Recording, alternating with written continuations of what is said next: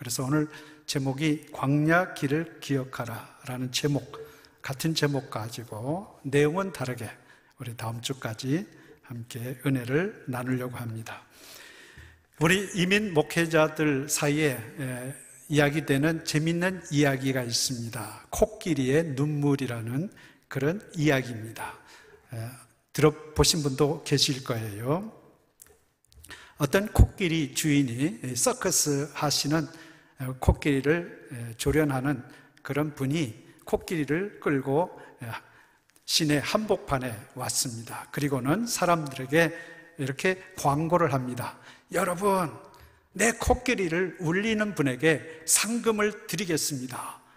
그래서 상금을 내걸고 자기 코끼리를 울릴 사람 찾는 거예요. 그래서 많은 분들이 가서 코끼리를 울리려고 간지럽히기도 하고 아무리 해도 코끼리는 눈만 껌뻑껌뻑하면서 왜 그래 하는 표정을 짓고 울지를 않습니다. 한참 지났는데 어떤 검은 양복을 쭉 입고 오신 한 신사 한 분이 제가 한번 해보겠습니다. 그래가지고 코끼리 귀에다 대고 뭐라고 쫑알댔더니 코끼리가 닭똥 같은 눈물을 뚝뚝 흘리는 거예요.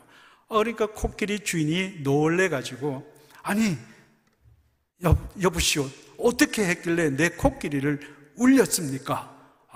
다른 말 안 했습니다. 코끼리 귀에다 대고 나 이민 목회하는 목사야 했더니 눈물을 툭툭, 너무 불쌍해서 눈물을 툭툭 흘리더라는 거야. 그러니까 이 코끼리 주인이 놀래가지고 그래요? 상금을 드릴게요. 상금을 드렸어요. 일약 상금을 받고 신사분은 또 옆에 서 계셨습니다. 그랬더니 주인이 두 번째 문제를 냈습니다. 그러면 이번에 내 코끼리의 앞에 있는 두 발을 번쩍 들게 하는 사람에게 아까 상금보다 더 많은 상금을 드리겠습니다. 그랬더니 많은 분들이 또 와서 코끼리 발을 바늘로 찔러도 보고 별 짓을 다 해도 코끼리는 꿈쩍도 안 하는 거야. 그런데 아까 그 이민 목회한다는 목사님이 또 코끼리 귀에다 대고 뭐라고 쫑알쫑알 했더니 코끼리가 두 발을 번쩍 드는 거예요. 그래 주인이 또 놀래가지고 아니 목사님 도대체 무슨 말을 했습니까? 했더니 다른 말 한 게 없습니다. 코끼리 귀에다 대고 나랑 이민 목회 같이 하자. 그랬더니 두 발을 들었다는 거예요. 여러분, 우리 이민 목회자들 사이에 이런 이야기를 만들어 놓은 이유가 무엇일까요? 왜 이런 이야기가 돌까요? 이민 목회가 힘들다는 것입니다. 참 힘들어요, 이민 목회가. 왜 이민 목회가 힘들까요? 그것은 여러분들이 힘들게 살기 때문입니다. 이민자들이 힘들게 살기 때문에 힘든 우리 이민교회 성도님들을 돌보려고 하니까 정신없는 거예요. 너무 힘든 거예요. 그래서 이런 이야기가 나온다고 볼 수가 있습니다.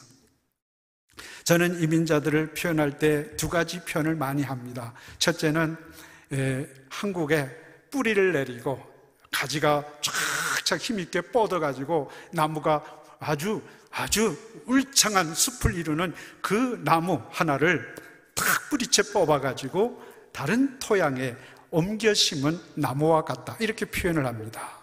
그러니 한국 토양에 잘 맞춰진 그 나무, 거기에서 뿌리를 깊이 내리고 그래서 열매도 맺고 꽃도 피고 열매도 맺고 아름답게 숲을 이루던 나무를 그냥 뽑아서 옮기려면 어떻게 합니까? 가지를 쳐야 됩니다. 가지들을 다 영양분을 소비시키는 가지들을 치고 그냥 뿌리만 잘 보관해서 옮겨 심잖아요. 여러분, 묘목 이식할 때 보십시오. 그렇게 심거든요.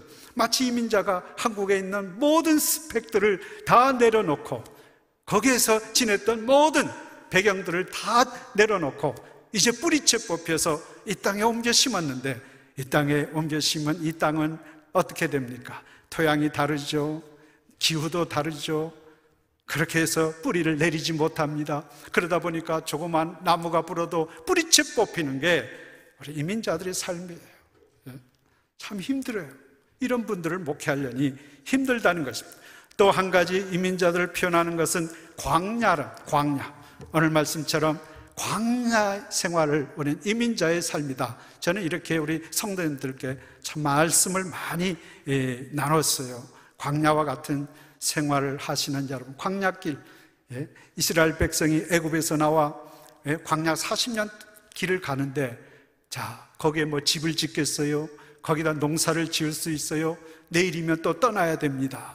그러면 거기에 어떤 미련도 둘 수 없는 곳, 그리고 기후는 아주 각박하죠. 덥죠, 춥죠, 비는 안 오죠, 물은 없죠. 먹을 것을 구할 수가 있겠어요? 참 얼마나 걱정이 많았겠어요, 이스라엘 백성들이. 우리 이민자도 그와 같은 것입니다. 언어가 다르죠, 문화가 다르죠, 가치관이 다르죠, 생활 태도가 다르죠. 모든 것이 다 달라요. 예? 그러다 보니 이곳에서 생활이, 내일에 대한 걱정, 염려, 뭐 많은 참 두려움이 있을 거예요. 그래서 저는 광야와 같다, 이렇게 표현을 합니다. 저는 브라질에서도 목회를 했었습니다. 1992년에 가서 목회를 몇 년 했었는데요, 제가 브라질 그 교회에 가서 성도님들로부터 들은 이야기가 있습니다. 목사님, 저희들은 60년대에 브라질로 이민을 왔습니다. 60년대 배 타고 왔습니다. 그래서 62년도와 64년도에 부산에서, 이제 사진을 보십시오. 저렇게 부산에서 출발했다고 그래요. 부산에서 배를 타고 3개월 동안, 석 달 동안을 배 항해하고 브라질에 도착을 했습니다. 자, 배 3개월 배 타보세요, 여러분.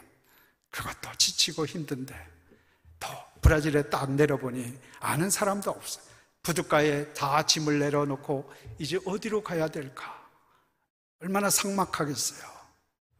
네? 그래서 부인들이 3년 동안 울었대요, 매일. 3년 동안을.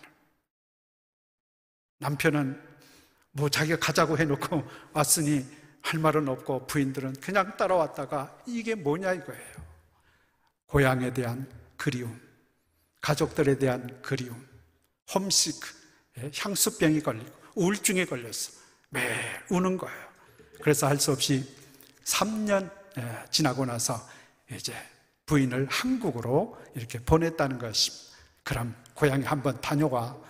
그래서 부인만 한국에 다녀와서 한국에서 이제 그 아픔, 그리움 다 치유되고, 그래서 돌아와서 그때부터 마음을 정해서 이민생활을 힘차게 했다는 말을 듣습니다. 그래서 브라질에는 육군, 해군, 공군이 있다 그래요. 육군, 해군, 공군, 이민자들 중에. 아, 그 무슨 말입니까? 했더니 해군은 이렇게 초창기에 배 타고 오신 분들, 최근에는 비행기 타고 오신 공군, 그리고 육군은 뭡니까? 아, 육군은 저 옆 나라 파라과이, 아르헨티나 갔다가 브라질로 다시 재이민 온, 국경을 넘어온 분들은 육군, 그렇게 구분을 한다 그래요. 그러면서 그 당시 어려웠던 이야기들을 많이 들었습니다. 여러분, 이민자들의 삶, 저도 그렇고 여러분도 지금 이민자잖아요. 이민자들의 삶이 왜 광야와 같을까요? 몇 가지 이유가 있습니다. 제 나름대로 이렇게 얘기를 해요. 미래에 대한 불확실, 어떻게 먹고 살아야 될까, 내일 일을 우리가 알 수가 없다. 또 외로움, 불안, 두려움, 사랑하는 친구, 가족, 정말 한국에 가면 학벌, 지연, 학연, 뭐 얼마나 주변에 사람들이 많아요. 그런데 이민 오면 다 모르는 사람들이잖아요. 그래서 외로움, 그리고 불안, 두려움, 낮은 자존감. 왜? 여기는 밑바닥부터 시작하니 내가 한국에 쌓아놓은 스펙이 다 필요 없고 쓸데가 없어요. 뭐 말을 잘합니까? 그래, 항상 내 자존감이 낮을 수밖에 없어요. 그러다 보니 자존심은 높고 자존감은 낮으니 피해의식에 빠지게 됩니다. 그래서 항상 이런 소리 저런 소리 들으면 욱하고요, 그러다 보니 싸우게 되고 원수가 되고, 이런 삶을 살고 있잖아요. 또 고향과 고국에 대한 그리움, 향수, 그리움이 항상 우리에게 있어요. 그래서 제가 어느 교회 설교하러 갔다가요, 거기에서 마침 추석이 가까운 때였어요. 그래서 제가 설교를 하다가, 여러분 고향 그립죠? 고향 그립죠? 우리 한번 노래 하나 할까요? 나의 살던 고향은 한번 노래합시다. 그랬더니 몇 사람이 앞에서 눈물을 두룩두룩 흘리는 걸 봤어요. 아, 고향에 대한 그림이 그렇게 사무치고 있구나, 이런 생각을 했습니다. 자, 그러나 여러분 오늘 말씀 통해서 우리가 들어야 할 것은 이 광야가 축복의 자리라는 것입니다. 믿습니까? 여러분이 광야 와서 주님 만난 분도 계시잖아요. 하나님을 알아가는 분도 계시잖아요. 이 광야에 와서 하나님과 엄청난 은혜를 받고 계신 분도 있어요. 기적을 경험하는 분도 계세요. 광야가 아니었다면 여러분 주님을 만날 이유도 없었을 거예요. 한국에 있었으면 예수 안 믿을 뿐이었어요. 근데 이민 와서 예수님을 알게 되고 예수님을 믿고 구원을 받게 되고 가정이 구원받게 되고요. 광야는 축복의 자리입니다. 오늘 1절 말씀을 보십시오. 내가 오늘 명하는 모든 명령을 너희는 지켜 행하라. 그리하면 너희가 살고 번성하고 여호와께서 너희의 조상들에게 맹세하신 땅에 들어가서 그것을 차지하리라. 예? 번성하고 그 땅을 차지할 거라. 하나님 이스라엘 백성에게 주신 그런 약속이었어요. 여러분 우리가 이 땅에 와 1세대는 고생하죠. 정말 힘든 광야길을 가지만 그러나 번성하고 이 땅을 우리 후손들이 차지할 수 있어요. 믿습니까? 이 카나다의 넓은 땅을 우리 후손들이 차지한 그 땅은 어떤 땅입니까? 18절에 10절 밀과 보리의 소산지요 포도와 무화과와 석류와 감람나무와 꿀의 소산지라. 네가 먹을 것에 모자람이 없고 네게 아무 부족함이 없는 땅이며 그 땅에 돌은 철이요 산에서는 동을 캘 것이라. 내가 먹어서 배부르고 내 하나님 여호와께서 옥토를 내게 주셨으므로 말미암아 그를 찬송하리라. 아, 얼마나 놀라운 말씀입니까? 저는 하나님의 말씀을 확실하게 믿습니다. 틀림없이 믿습니다. 우리 후손들이 이 땅을 차지할 거예요. 예? 어떻게 하면? 오늘 말씀만 잘 듣고 순종하면 우리 이 땅을 차지하게. 여러분 캐나다 좋죠? 얼마나 자연 자원이 풍부하고요, 물이 많고 앞으로 물이 자원이에요. 이런 땅에서 우리 후손들이 땅을 차지하고 살 수 있다면 얼마나 큰 축복입니까? 그런데 이스라엘 백성들은 어떻게 했습니까? 그 광야로 하나님이 광야로 이끌어내니 이스라엘 백성은 원망하기 시작했습니다. 불평하기 시작했습니다. 그 광야는 원망과 불평의 장소가 아니라 감사와 찬양의 자리여야 하는데 이스라엘 백성은 배고프다 원망하고요, 목마르다 원망하고요, 고기 먹고 싶다 원망하고요, 춥다 원망하고 덥다 원망하고. 하나님이 얼마나 화가 나시면 이 목이 곧은 백성 내가 다 진멸해버리겠다. 모세야 너로 내 후손으로 새로운 민족을 내가 만들어주마. 이 목이 곧은 백성 감사할 줄 모르고 하나님이 기적과 은혜를 베풀어 주셨으면 거기서 찬양하고 감사해야 될 터인데 조금 힘들다고, 조금 어렵다고, 조금 배고프다고 원망하고 불평하고. 하나님께서 왜 가나안 땅을 약속하셨는데 광야길을 가게 했을까? 좀 쉽게 축복의 땅으로 인도해 주시면 얼마나 좋아요. 근데 광야로 몰아넣으셔서 40년을 광야길을 거치게 한 이유가 뭘까? 그 광야가 저주의 자리가 저주의 시간이 아니라 그 생활은 우리에게 하나님의 축복의 시간임을 말씀하시고자 합니다. 그게 뭘까요? 오늘 세 가지로 우리 함께 나누려고 합니다. 첫째는 광야는 나를 낮추는 곳입니다. 나를 낮추는 곳이 광야예요. 여러분 애굽에서 가나안 땅까지는 저도 성지 가봐서 이렇게 아는데요, 가까워요.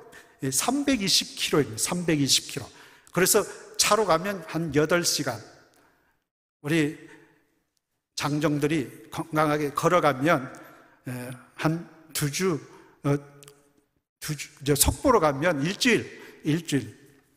근데 그 이스라엘 백성들 약 200만 명, 장정만 60만 명이니까 200, 300만 명이 가려면은 한 석 달 그냥 가도 도착할 수 있는 거리.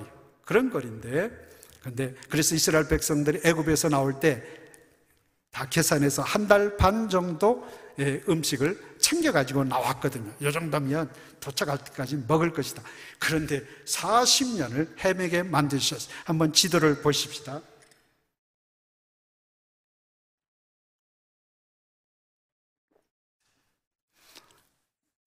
여러분이 앉은 자리에서 왼쪽, 위쪽이 고센 땅입니다. 고센, 즉 이스라엘 백성들이 애굽에서 살던 지역이죠. 거기에서 이렇게 나와 홍해를 건너고 요단강을 건너서 가다가 이제 하나님이 빠꾸시켰죠. 그래서 광야를 뱅글뱅글 돌게 만드셨죠. 그게 40년.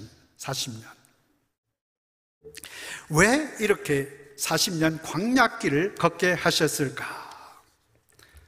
그 이유가 첫 번째가 낮추기 위해서, 우리를 낮추기 위해서. 광야 길로 가면 우리가 할 수 있는 거는 아무것도 없어요. 농사를 지을 수도 없어요. 거기 뭐 내 자동차 기술을 가졌다고 뭐 그럴 수도 없어요. 집 짓는 기술을 가져도 소용이 없어요. 집을 지을 수가 없어요. 떠나야 됩니다. 할 수 있는 게 아무것도 없어요. 오직 하나님만 바라봐야 돼요. 하나님이 주시는 만나만을 기다려야 돼요.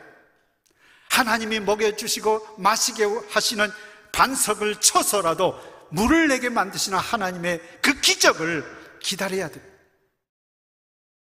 낮에는 구름 기둥으로 더위를 가려주시고 밤에는 불 기둥으로 추위를 또 막아주시고 그런 하나님의 섬세하고 자상한 은혜만을 기다려야 되는 곳이 광야 같아요. 이민 오면 우리의 스펙은 아무것도 아니에요. 제로예요. 한국의 경력 아무것도 아니에요. 한국의 학벌, 스펙 다 아무것도 아니에요. 밑바닥부터 시작해야 돼요. 그런데 우리는 왕년에 내가 그러면서 자랑하고 싶어 하죠. 무시당하고 싶지 않죠. 그러면 원망이 나오는 거예요. 불평이 나오는 거예요. 싸움이 나오는 거예요. 다툼이 나와요. 교회 안에서 시기 질투가 나오는 거예요. 나는 I'm nothing. 나는 아무것도 아닙니다. 거기에서부터 출발하는 거예요. 나는 아무것도 할 수 없습니다. 하나님 믿습니다. 예레미야 29장 11절 말씀처럼 여호와의 말씀이니라. 너희를 향한 나의 생각을 내가 아나니 평안이요 재앙이 아니니라. 너희에게 미래와 희망을 주는 것이니라. 믿습니까? 하나님 우리에게 고난을 주신데 우리를 재앙으로 이끌려고 망하게 하도록 하시기 위함이 아니라는 거예요. 우리의 장래의 희망, 평안과 희망, 이 하나님을 믿으라는 거예요. 내가 너희들을 굶기지 않겠다. 너희들을 끝까지 인도해내마. 믿어라. 지금은 힘들지만 겸손하라. 겸손. 그 다음 두 번째 이유는 무엇입니까? 나를 시험하는 곳이라는 곳이 바로 광야. 시험한다 나를. 8장 16절 말씀입니다. 내 조상들도 알지 못하던 만나를 광야에서 내게 먹이셨나니 이는 다 너를 낮추시며 그 다음에 너를 시험하사 마침내 내게 복을 주려 하심이니라. 마침내 복을 주시기 위해서 우리를 낮추시기도 하고 또 시험도 하신 시험. 그 시험은 무엇입니까? 시험은 두 가지가 있습니다. 첫 번째 시험은 마귀가 주는 시험이 있어요. 마귀가 주는 시험. 이건 우리는 유혹이라고 합니다. 유혹. 예수님도 시험 받으셨어요. 마귀요. 이 마귀의 시험. 이건 우리를 파멸시키고 멸망시키기 위해서, 우리를 타락시키기 위해서, 하나님으로부터 멀어지게 하기 위해서, 아담을 시험했습니다. 이게 마귀의 시험입니다. 두 번째 시험은 하나님이 우리에게 주시는 시험입니다. 하나님 우리를 테스트하는 그 테스트는 무엇입니까? 우리를 검증해서 우리로 하여금 연단시켜서 우리를 온전한 믿음을 갖게 하시는 하나님의 시험이 있습니다. 우리 성경의 말씀처럼 너희가 시련을 만나거든 온전히 기쁘게 여기라. 이는 믿음의 시련이 인내를 만들어내는 줄 아닙니다. 인내를 온전히 이루라. 이는 너희로 구비하여 조금 더 부족함이 없게 하라 하심이니라. 아멘. 예, 시련, 하나님 우리에게 주시는 시련, 시험일 수 있어요. 너 이래도 예수 믿을래? 너 그런 고통 가운데서도 예수 믿을래? 너 그렇게 질병, 병원에 매일 왔다 갔다 그렇게 몸이 아픈데도 예수 믿을래? 너 그렇게 사업하느라고 비즈니스 하느라고 가게 하느라 바쁜데 교회 갈래? 예배할래? 너 팬데믹인데 바이러스가 지금 사방에 돌아다니는데 어떻게 모임에 갈 수 있어? 모일 수 있어? 우리를 시험하는 온갖 시험들이 있습니다. 마귀가 우리를 시험하든 하나님이 우리를 시험하든 이 시험에서는 우리가 이겨야 됩니다. 그래야 가나안 땅을 광야에서 하나님의 놀라운 축복을 얻을 수가 있는 것입니다. 8장 3절 말씀을 보십시오. 너를 낮추시며 너를 줄이게 하시며 또 너도 알지 못하며 내 조상들도 알지 못하던 만나를 내게 먹이신 것은 이제 세 번째 이유입니다. 세 번째, 광야길 가게 된 세 번째 이유는 바로 사람이 떡으로만 사는 것이 아니요 여호와의 입에서 나오는 모든 말씀으로 사는 줄을 내가 알게 하려 하심이니라. 예.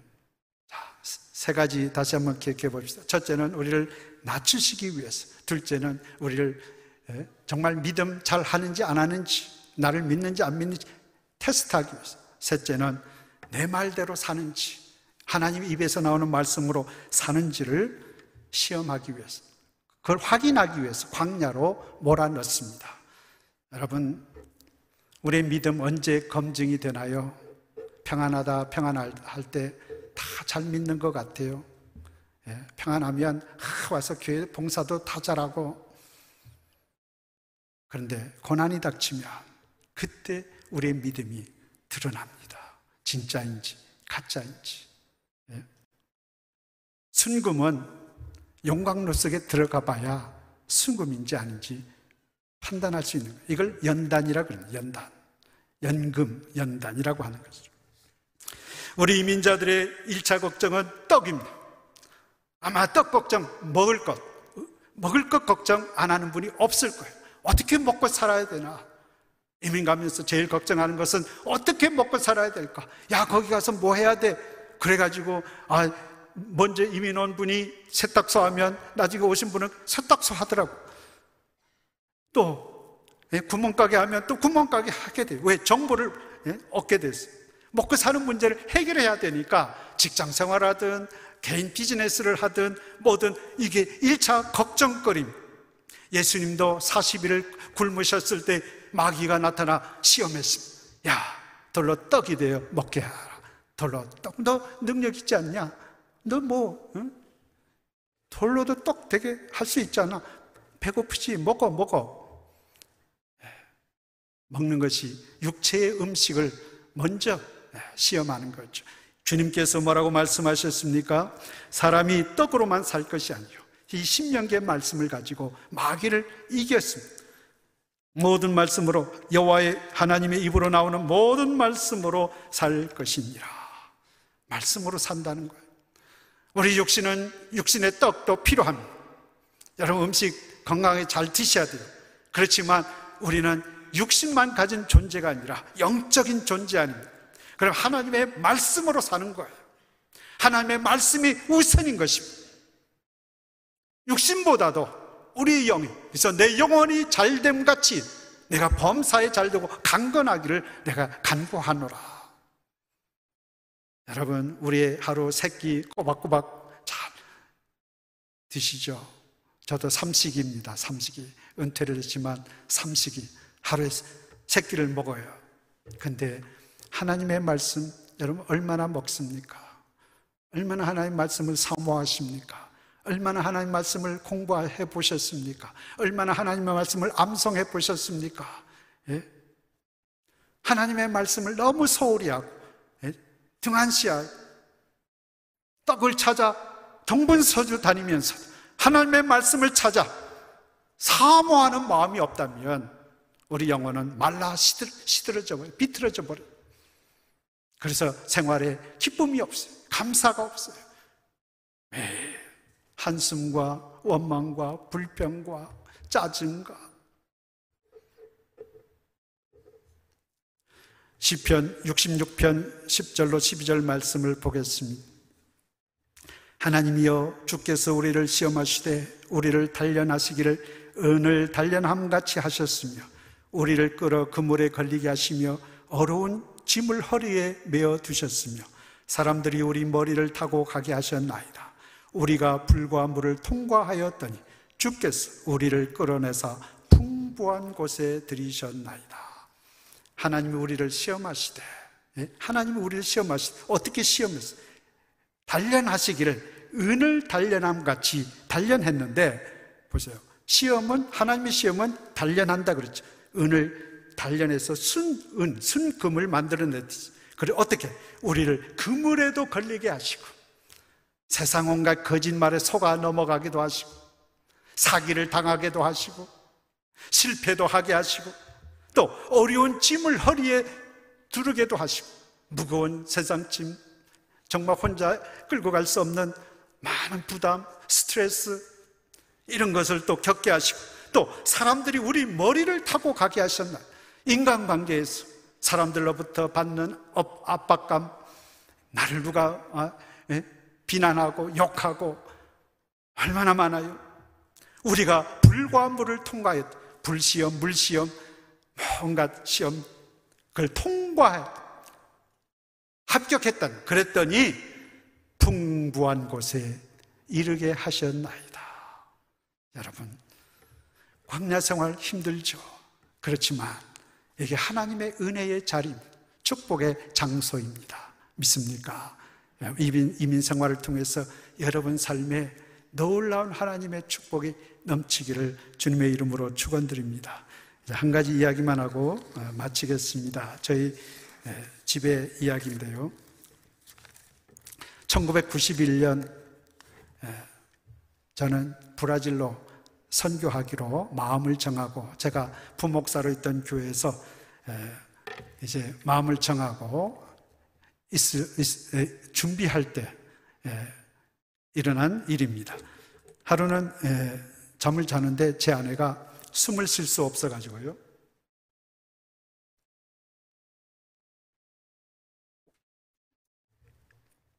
막 숨을 쉴 수가 없어. 죽겠다는 거, 죽을 것 같아. 막 숨이, 협심증 뭐 이런 증상인지 어쩐지 뭐 잘 모르겠어요, 그 당시. 그래서 막 가슴을 막 이렇게 치고 숨 쉬도록 어떻게 그 당시 정신이 없었어요. 지금 같으면 아유, 응급실로 뭐 연락을 하든지 그렇게 병원에 갔었을 텐데, 내가 할 수 있는 거는 기도하는 것밖에 없어. 옆에서 막 내 모든 죄를 또 고백하고, 이럴 때 꼭 죄를 고백해야 돼. 하나님, 내가 잘못해서 그렇습니까? 용서해 주세요. 기도하고 막 기도하고, 여보 죽지 마, 우리 브라질 가야 돼, 죽지 마. 그러다가 아침 새벽 기도 시간이 됐어. 그래서 교회, 여보 내가 기도 갔다 올 때까지 죽지 말고 기다려. 그래가지고 새벽 기도 갔습니다. 기도 뭐 그 부목사니까 안 갈 수도 없고, 가서 문도 열고 막 준비도 해야 되고, 기도 마치고, 기도회 다 마친 후에, 이야 참 암담한 거예요. 왜 그럴까? 갑자기 왜 이런 일이 생길까? 엄청 건강했거든요. 예. 그래서 답답한 중에 이제 성경을 착 폈는데, 눈에 들어온 성경이 마태복음 9장 22절 말씀, 따라 안심하라 내 믿음이 너를 구원하였느니라. 이 말씀이 딱 눈에 드는 거예요. 하나님의 뜻이 있는 것 같군요. 믿습니다. 하나님, 이거 잘 감당하게 도와주십시오. 그래가지고 집에 갔더니 죽지 않고